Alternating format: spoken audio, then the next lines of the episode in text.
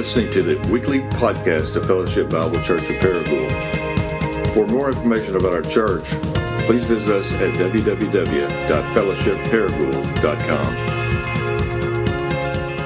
If you have a Bible, let's go to Matthew chapter 7 this morning. Matthew chapter 7. It's good to see each of you, uh, especially if you are a first time guest. We want to welcome you. My name is Jared. I'm one of the pastors here, and uh, I'm thrilled to death that you chose to be with us uh, this Sunday morning. We know you could have been anywhere, and the fact that you are here, uh, we do not take lightly. Our hope is that you will go from feeling like guests uh, to feeling like a part of our family, and we'll talk about at the end of this service how uh, you can uh, begin to um, do that. So you are catching us in. the very last sermon of the sermon series that we are uh, we've entitled The Real Jesus. And, and let me just congratulate you if this is the first time you've been here for this series, because look around. All these other people have been patiently walking through the Sermon on the Mount, and you're going to get the summary of the sermon all in just about 30 minutes. So you didn't have to sit through uh, everything. Um, uh, but here's what we've been discovering basically is as we're walking through the Sermon on the Mount, which is the only perfect sermon ever preached, preached by Jesus, uh, we're discovering that Jesus is not who we thought he was. Uh, what we're discovering is he's way better than we ever imagined. Uh, we're discovering uh, together that he is better than the Jesus of our heads. He's better than the Jesus that, that our Sunday school teacher told us about. He, he, he's better than what the world says. The real resurrected King Jesus, uh, he is worth giving our lives to. Um, and one way that you know that you've met the real Jesus is, is this. If you look in, in, Matthew 7, verse 28, this is after Jesus has preached a sermon, and, and, trust me, we're going to come back through Matthew 7. But, but at the very end of it, look how people responded in Matthew chapter 7, verse 28. It says, When Jesus finished these sayings, the crowds were astonished. The crowds were astonished. That, the word for astonished there does not mean that when Jesus got done, they were kind of like, eh, that's pretty cool. That's pretty neat. No, that they were, they were, they were thunderstruck. That's what this means. That they were absolutely shocked. They were blown away by what Jesus had just said. And one way that you can know that you have met the real Jesus, that you understand his teaching, is that you do not remain emotionally unmoved. When you meet the real Jesus, he, he changes your life. You, you are amazed by him. You're shocked by him. And so, a question I would ask every single one of you this morning is this. Though I stand in front of a crowd, I stand in front of a crowd of individuals. And, and let me just ask you personally are you amazed by Jesus? Does he amaze you? Are, you, are you shocked by just how scandalous and how good his grace is? If not, listen, listen. You have not met the real Jesus yet.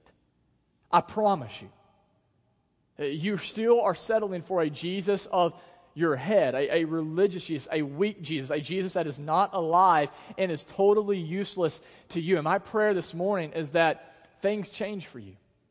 That this might finally be the morning for some of you where you meet the real Jesus and that you see that he is a treasure chest of joy.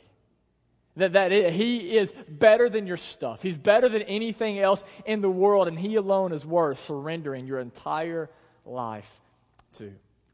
Matthew chapter 7 is where we are, and we're going to pick up in verse 13, and we're going to read all the way down to verse 27.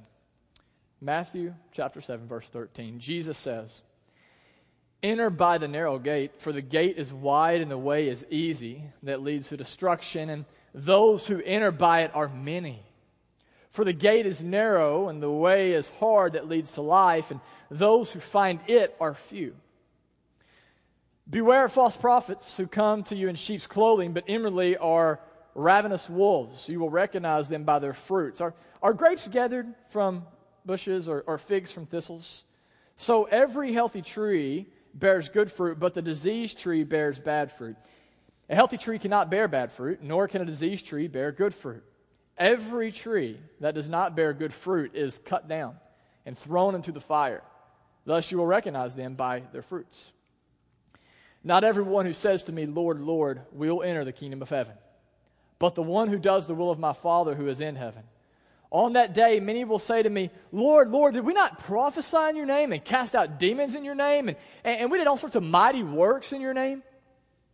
And I will declare to them, I never knew you. Depart from me, you workers of lawlessness. Everyone then who hears these words of mine and does them will be like a wise man who built his house on the rock. And the rain fell, and the floods came, and the winds blew and beat on the house, but it did not fall because it had been founded on the rock. And everyone who hears these words of mine and does not do them will be like a foolish man who built his house on the sand. And the rain fell, and the floods came, and the winds blew and beat against that house, and it fell. And great was the fall of it. Let's pray one more time. Father, help us to believe these words. Help us to not only believe them, but to absorb them. I pray, I pray that through the power of your Spirit that you take the teaching of the real Jesus and that you drive these words into our heart, that you open our eyes to see Jesus as he really is. I pray that you change us from the inside out this morning. And it's in Jesus' name that we pray these things. Amen. The first time that I ever drove to Memphis, Tennessee by myself was when I was 18 years old. I was a freshman in college, and uh, I'll never forget it. I, uh, this was the day before you had a GPS on your cell phone. Uh, some of you really youngins in here don't remember that, but, but you know that you had a phone that was legit if it just had the game Snake on it right? And, and, and, then you bought some text messages if you really, you know, had a good plan. And so um, if you wanted to get from one place to another and, and, and you were kind of uh, directionally challenged like myself, you would either look at a map, imagine that, or you would, uh, you would get on MapQuest or something like that and print off directions, which is what I would do. And so I would get on MapQuest and I typed in where we're starting and where we're going to end. And we were actually going to the New Daisy in Memphis to watch my buddies play a concert there. And so uh, printed off the directions. I just kind of skimmed them and, then I thought, okay, it's like three turns. I got this, folded up the, the directions and put it in my, my pocket. And uh, I took off with my girlfriend at the time, uh, my buddy, and his girlfriend as well. And so we take off to Memphis. Everything's going well. I feel like we're on the way to New Daisy. Uh, but, but as we get going, I realize, you know, we were supposed to be there in like an hour and a half. It's been like an hour and 45 minutes. Things are starting to look a little bit shady. Uh, we're probably uh, uh not heading where we need to be going. But, but, but, you know, I'm a dude, and people in the trucks like, maybe we should stop and ask for directions. Like, nah, I got this, you know. And so, like, we're still like, we're heading the right way. But eventually, I swallow my pride, and I decide to stop uh, at a gas station on Crump Boulevard and uh, and uh, ask for ask for directions. And so, this is like seven o'clock at night. It's December. It's dark. I pull over, get out of the truck with my buddy, and let me just kind of give you some context. Uh, I'm 175 pounds in college, my freshman year, I was the same height, but I was 135 pounds. True story. It's not that funny. and so, and so, uh, 40 pounds lighter. Uh, I'm wearing a sweater vest from Abercrombie and Fitch. Okay, and I get out of the truck. Uh, my buddy's with me, and we are met by about four dudes that come up to me. And the first thing out of their mouth is he looks at me and he says, "Hey man, you got any weed?" And I was like, uh, this is not going to be good. And I'm like, no, I actually don't have any weed. And he goes, well, what are you doing here? I was like, I'm here to get directions. And he said, okay, okay. He said, well, come with me. Uh, he said, where are you wanting to go? And I said, I'm going to the New Daisy. And he said, I'll show you how to get there. Come with me behind the gas station. yeah.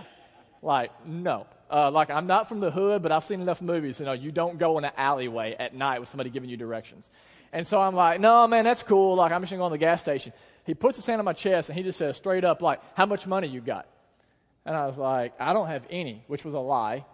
Don't judge me. I wasn't a Christian then. But like, I was like, none, which had like $50 on me. And my buddy just freaks at me. He's like, yeah, I got $100. And I pulls out his wallet, here, here, take it, take it, take it. And the guy looks at me and he's like, what about in your truck? I know you got something in there. And I was like, yeah, actually I do. I got some change. So that's like, that's smart. Lead them back to the girls, right? And so it's like, come with me. And so we go into the truck, and I pull a move that was just phenomenal. Um, it was like, I, I, get into the truck, and I begin to think, okay, like, what can I do to get out of the situation? So I grab my little change bucket out of the console, I hand it to him, and in the process of handing it to him, I grab my door on the way back, shut it, lock it, and then we take off, right? And so, fortunately, what should have been a really, really, really bad situation, uh, I got out of with only losing a dollar eighteen, right? And I still had my life. Okay, but, but here's why I tell that story. I was convinced, I was convinced because I had looked at a map that I knew where I was going. And I was pretty sure I was heading the right direction. But in the end, I ended up in a place that I never planned on being, and it should have been something that actually could have ended in my destruction or my death. And in this passage today, Jesus says, spiritually speaking, there are many, many people who think they are on the right path right now. They've looked at the map. I mean, they've read the Bible and they feel like they know where they are going, but in the end, he says, the path that you are on, though many people are on it, the traffic is flowing that way, everything, it's going to end in destruction. Jesus says again, if you look in verse 13, for the gate is wide and is easy that leads to destruction. Right? There are many people that are going to come through this gate. It's going to seem very obvious, like the obvious choice. It's going to seem common. It's going to seem okay. But in the end, he says it's going to destroy you. And then there's another gate that he says is actually difficult for people to enter into for whatever the reason. It's narrow, and few people will enter through this gate. But, but in the end, he said it leads to what? It leads to life. And let me just stop here for a second and say this is the point of Christianity. Some of you have, have grown up hearing that the main message of Christianity is you suck. You're a sinner. So try harder. Be better. Good news. That's not the main message of Christianity. The main message is this yes, you are born dead in your sins. Yes, you are deserving of hell, but now you can have life. Like, that's the point. And not just like, oh, life, like, like deep life, like, like true life, abundant life, meaningful life, the life that you are actually longing for and maybe don't even know it.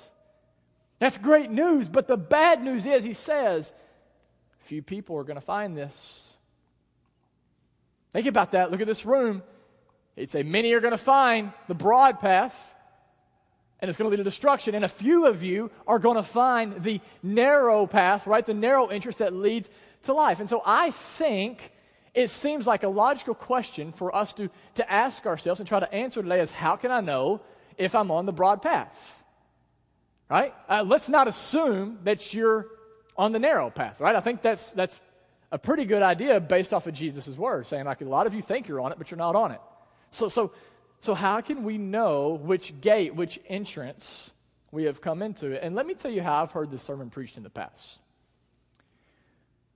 I've heard preachers get up and they read this text and they say, well, clearly, the people on the narrow path that leads to life are those who are the most disciplined, spiritually speaking. Those who are on the path that lead to life are those who just work harder than everybody else. They're the ones who clearly are more spiritual than everyone else. They're the ones who vote the right way. They're the ones who give money to uh, the church. They're the ones who serve the poor. They are the ones, right, who, who, who read their Bibles daily. Clearly, that must be the ones that are on the path that leads to life. And, of course, those that are on the path of destruction are the immoral people. They're the people who, who don't want to follow the Ten Commandments. All right? They're the people who live undisciplined lives. They're the people who don't read their Bibles daily. They're those who, who don't give to the church or don't serve the poor. And that seems to make a lot of sense, doesn't it? But is this really what Jesus is saying?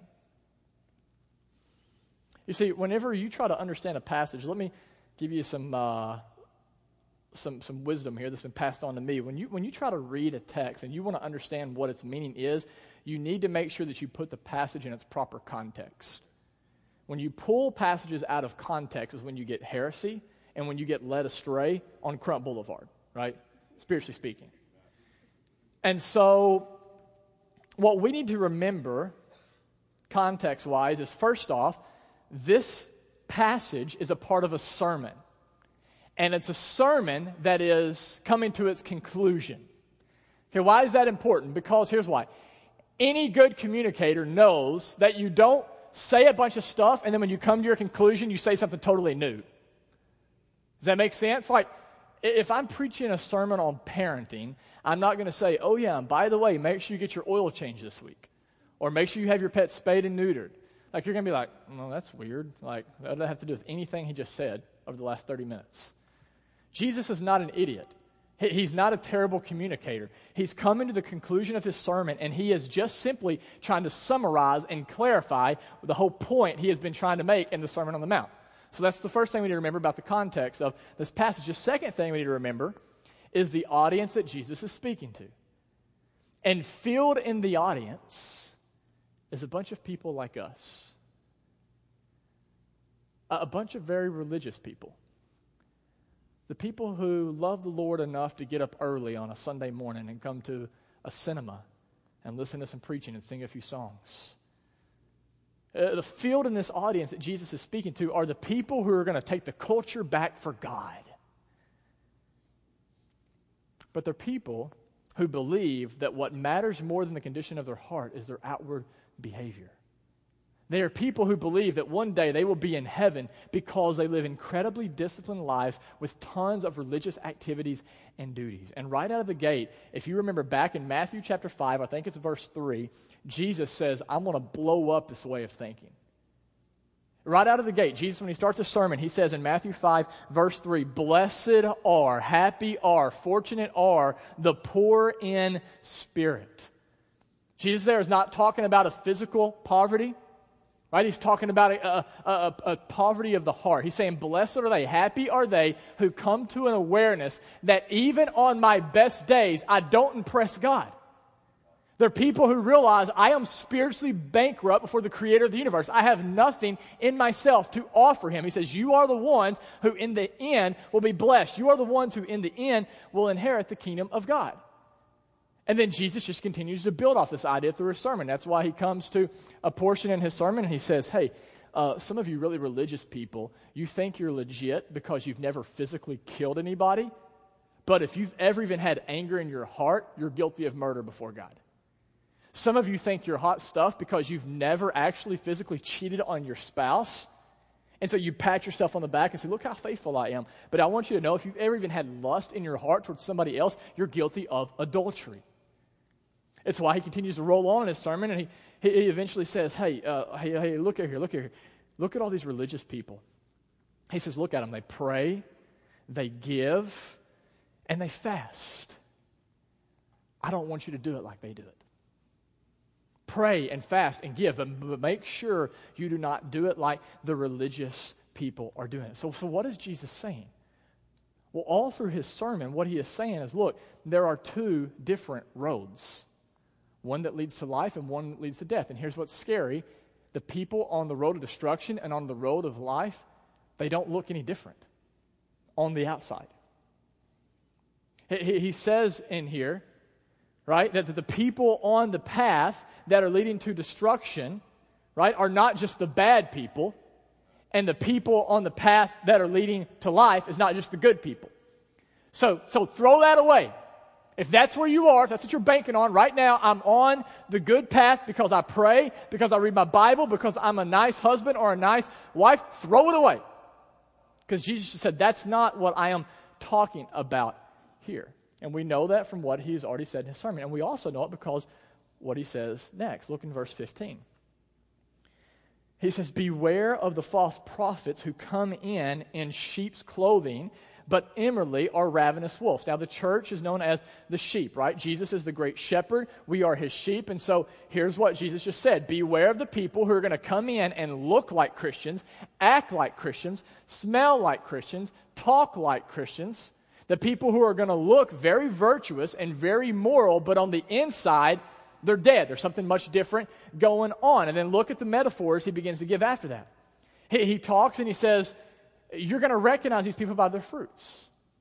He, he gives the example of two trees. He says there's one tree, and it's a good tree, and it bears good fruit. But then there's a diseased tree, and the diseased tree will always bear bad fruit. And by the way, when you think about bad, the word for it there does not mean disfigured, it just means poisoned. So again, the trees have the same leaves, the fruit even looks the same, but on the inside, something's different. And then he comes on and he talks about the houses here. And he says there's also there's going to be these two houses, and, and they're going to look the same. Uh, they're going to they're going to both be attractive, but there's something different below the surface. One of the house will be built on sand, and it will collapse eventually, and the other one is going to be built on the rock, and it will stand the test of time. So, so Jesus here is using these metaphors, and then look right here at, I think, one of the scariest passages in the Bible. Right in the middle of these metaphors, we find verse 21 and following. And Jesus says something right here that I'll be honest, like I, I preach each week I've multiplied missional communities. I've got a master's in theology. And even this past week, like, man, it, it convicted me, and I just had to stop and say, like, am I on the path of life? And I would just say this morning, like, you would be a fool to assume you're on the right path, especially here what we're about to hear right here. Jesus says this in verse 21 Not everyone who says to me, Lord, Lord, will enter the kingdom of heaven that verse, let me just stop here and say this side note. That verse right there should be enough for you to stop telling your kids, just pray this prayer and you'll go to heaven. Right? Just pray this prayer. Just say, Lord, Lord. Not everyone who says, Lord, Lord, will enter the kingdom of heaven. Don't get mad at me, get mad at Jesus, okay? This is his words. Not everyone who says to me, Lord, Lord, will enter the kingdom of heaven, but the one who does the will of my Father who is in heaven. On that day, many will say, Lord, Lord, do we not prophesy in your name and cast out demons in your name and, and, and, do many mighty works in your name? And I will declare to them, I never knew you. Depart from me, you workers of lawlessness. Who is on the path of destruction? Who is it? Who is the one that has fruit that looks good, but it's actually poison fruit, and in the end, you'll be cut down and thrown into the fire? Who is the one that has a house that looks very attractive? Maybe it's a house you would even want to move into. Like they've built up this really impressive life, but it's actually they are sitting on sand, and in the end, it's all going to fall in on you. And here's where it gets scary. Because the first thing we know about these people is they are people who call Jesus Lord. And not only do they call him Lord, they call him Lord, Lord, which is an emotional response. It'd be like, oh, Megan, Megan to my wife, like, like Lord, Lord. Jesus is, is Lord. These are the people on the broad path are not just your atheists who are trying to stick it to God. The people on the, the broad path believe that God is divine.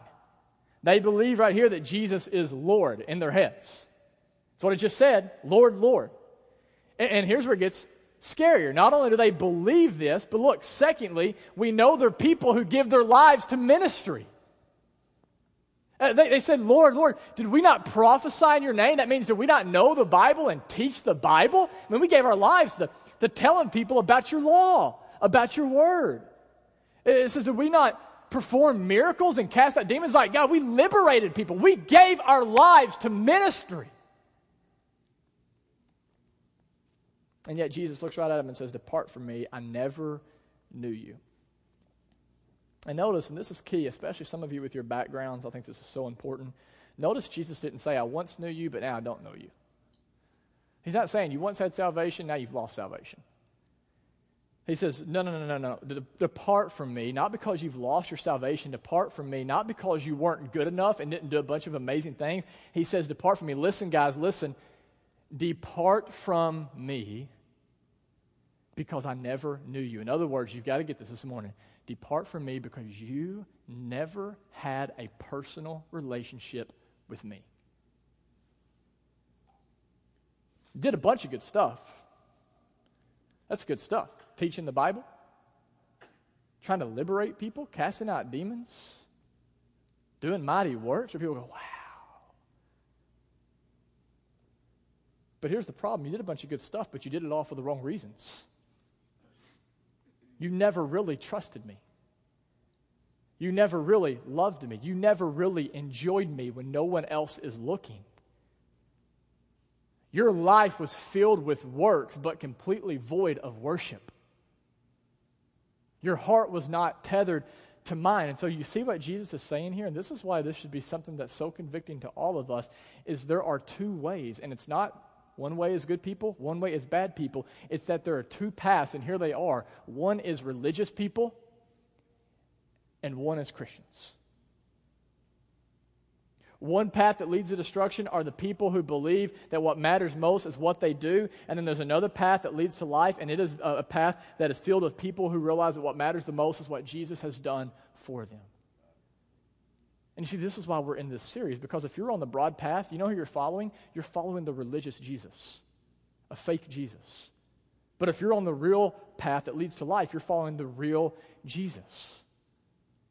You trust Him. You love Him. You spend time with Him. You don't just show up here on Sunday and check a box and then just say, I'm good. I got my Jesus fixed for the week. See you in heaven.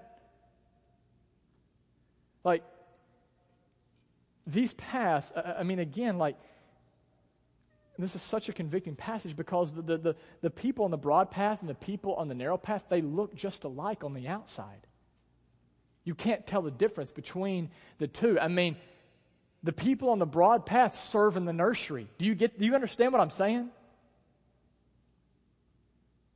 Like they'll write a tithe check. They want to be godly parents.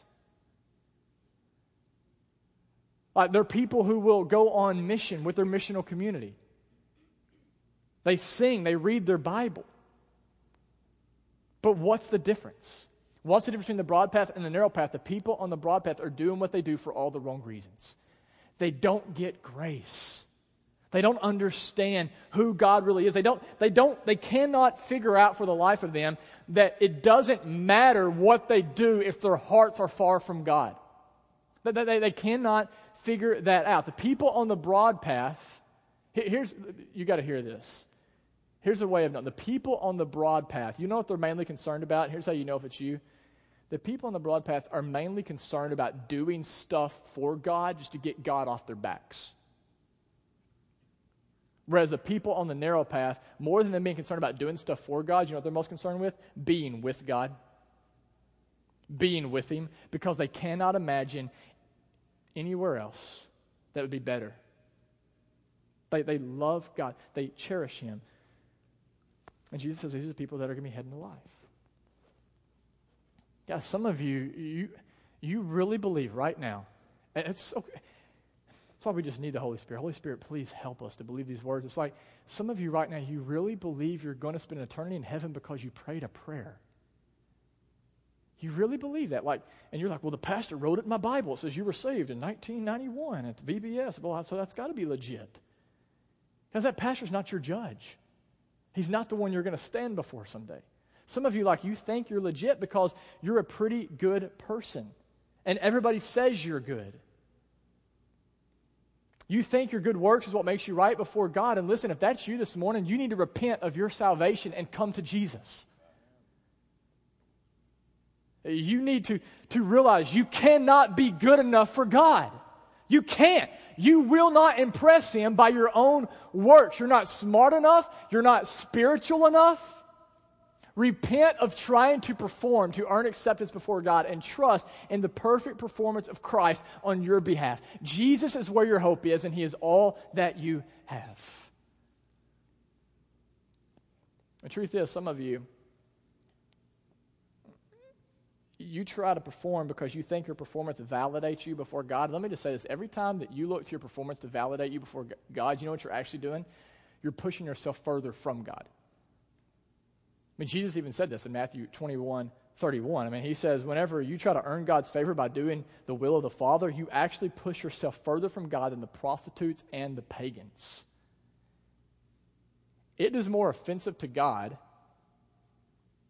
that you try to earn your way before Him than you live as a prostitute or pagan. Isn't that crazy? This is Jesus' words. And here's why God is so offended by it because ultimately, when you try to, when you believe this lie that I'm going to, you know, be accepted before God because of my good works, you know what you're ultimately doing? You are competing with the supremacy of Christ. You're saying Jesus is not enough. He didn't do everything that I needed, and I'm going to now add more to this. And Jesus says, if this is you in the text, he says, Depart from me, I never knew you.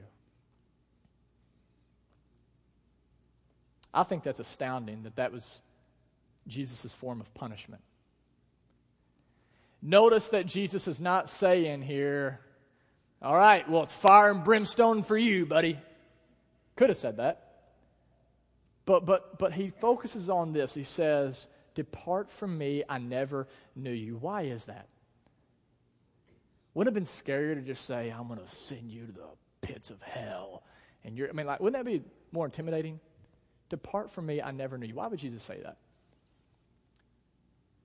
Because here's what makes hell hell you are separated from the grace and the mercy and the love and the goodness of the real Jesus. Your worst nightmare is to spend an eternity apart from Christ. Which means the greatest thing that could ever happen to us is to have a personal, intimate relationship with Jesus for all eternity. Now, some of you don't believe that. Some of you in here, you are looking to beauty like everybody else in here. We're all looking to it. We're all looking for joy. We're all looking for peace. We're all looking for meaning. We're all looking for rest. No matter if you call yourself a Christian or not, we're all looking for it. And some of you have believed the lie that you're that, that, that the creation is better than the creator. Some of you have believed the lie that this stuff that's all dying or fading away is going to somehow satisfy you more than Jesus. And what Jesus just says to you this morning is whenever you finally meet me, when you see me as I really am, you will see that I am the one you were created for. I am the one whom your soul will find rest, whom you will be filled with joy, and you will find peace in. Like, I, here's why I planted this church. Like, like I spent my life hearing someone preach the Bible. My dad was a preacher, and I had to be there every time the doors were open. I heard three sermons a week. And yet I didn't become a Christian until I was 20 years old. Because here's what I believed in my heart. I, if you would have asked me, if you would have asked me as a five year old how to get to heaven, I could have told you. I, I knew that Jesus could save me. The problem is, I didn't think Jesus could satisfy me. And so, you know what I did? I gave my life, I built my life around other people, other things, other trinkets, other stuff that I thought would satisfy me. Jesus Christ, the real Jesus, was not the Lord of my life. And therefore, he was not, if he's not the Lord, he was not my Savior. Some of you in here, let's be honest, guys. Let's open up your wallets. Let's look at your time. Let's look at what you fantasize about and think about, and let's be honest for once. We're here. Why would you fake this? Why would you just walk out of here continuing to, to believe the fairy tale that one day you're going to stand before God and say, Look at all I did, and God's going to go, That's amazing. Come on in. Guys, Christ is where our hope is. And He is better. He is better than what you have ever dreamed or imagined. And my prayer this morning is that some of you finally, through the power of the Holy Spirit, will begin to believe that, not just your head, but with your heart. And my prayer is this is that you will lose your stinking religion and that you will become a Christian today. That you will stop trusting in your works and that you will trust in the work of Christ on your behalf. It doesn't matter what you have done, it doesn't matter where you have been. The truth is, God is nearer to you than you think. You don't have to clean yourself up to come to Him. You don't have to get better. You don't have to try harder. You just need to look and trust that through the perfect life of Christ on your behalf and through His death, that He died for your sins to absorb the wrath of God, and through His resurrection, that you can find the life that you have been longing for. I'm going to ask you to close your eyes. Don't stand up or anything. I'm going to ask the band to go ahead and come forward and those help them with communion. And let's just, before we, we, we shuffle our papers and all of that, let's just take an honest assessment of our heart. I know this is a heavy message, but it doesn't have to remain heavy. Jesus said, Come to me, all who are labor and heavy laden, and I will give you rest. Jesus wants you to leave here rested. He wants you to leave here filled with joy. The only way we should leave here feeling heavy and bogged down is if we know that we really are trusting in our works to make us right before God. Guys, you are making this way harder on yourselves. I pray this morning that you will stop trying to work your way into God's favor. You'll stop carrying guilt. You'll stop carrying shame. You'll stop looking to the things of the world to give you life, and that you will find true life in a personal relationship with Jesus Christ. And this morning, if you are here, I don't care if you've been in church your entire life, none of that stuff matters. The greatest thing that you can do this morning is to just look to Jesus and say, I believe you're beautiful. I believe you're the beauty. I believe you're the joy. I believe you're the treasure that I've been seeking through my kids. I've been seeking through my money. I've been seeking through my career. I've been seeking through my good works. I've been seeking through all the things in the world. And that stuff doesn't satisfy me. Jesus, I need you. You satisfy me because you bring me into a right relationship with my Creator. Father, I just I want to ask right now just that you will do that, that you'll be very gracious to us. We need you to open our eyes to see Jesus as he really is. There are people in here who've grown up incredibly legalistic. They're viewing you as a broken father who has betrayed them. They're viewing you as a legalistic youth minister who, who has told them that, that, that they're never going to be good enough. They're viewing you. Uh, Father, the way the world views you, and just today we ask, Holy Spirit, that you'll be gracious to us and help us to see you as you are. Open our hearts, open our minds, open our eyes. In Jesus' name that we pray. Amen. Let's stand.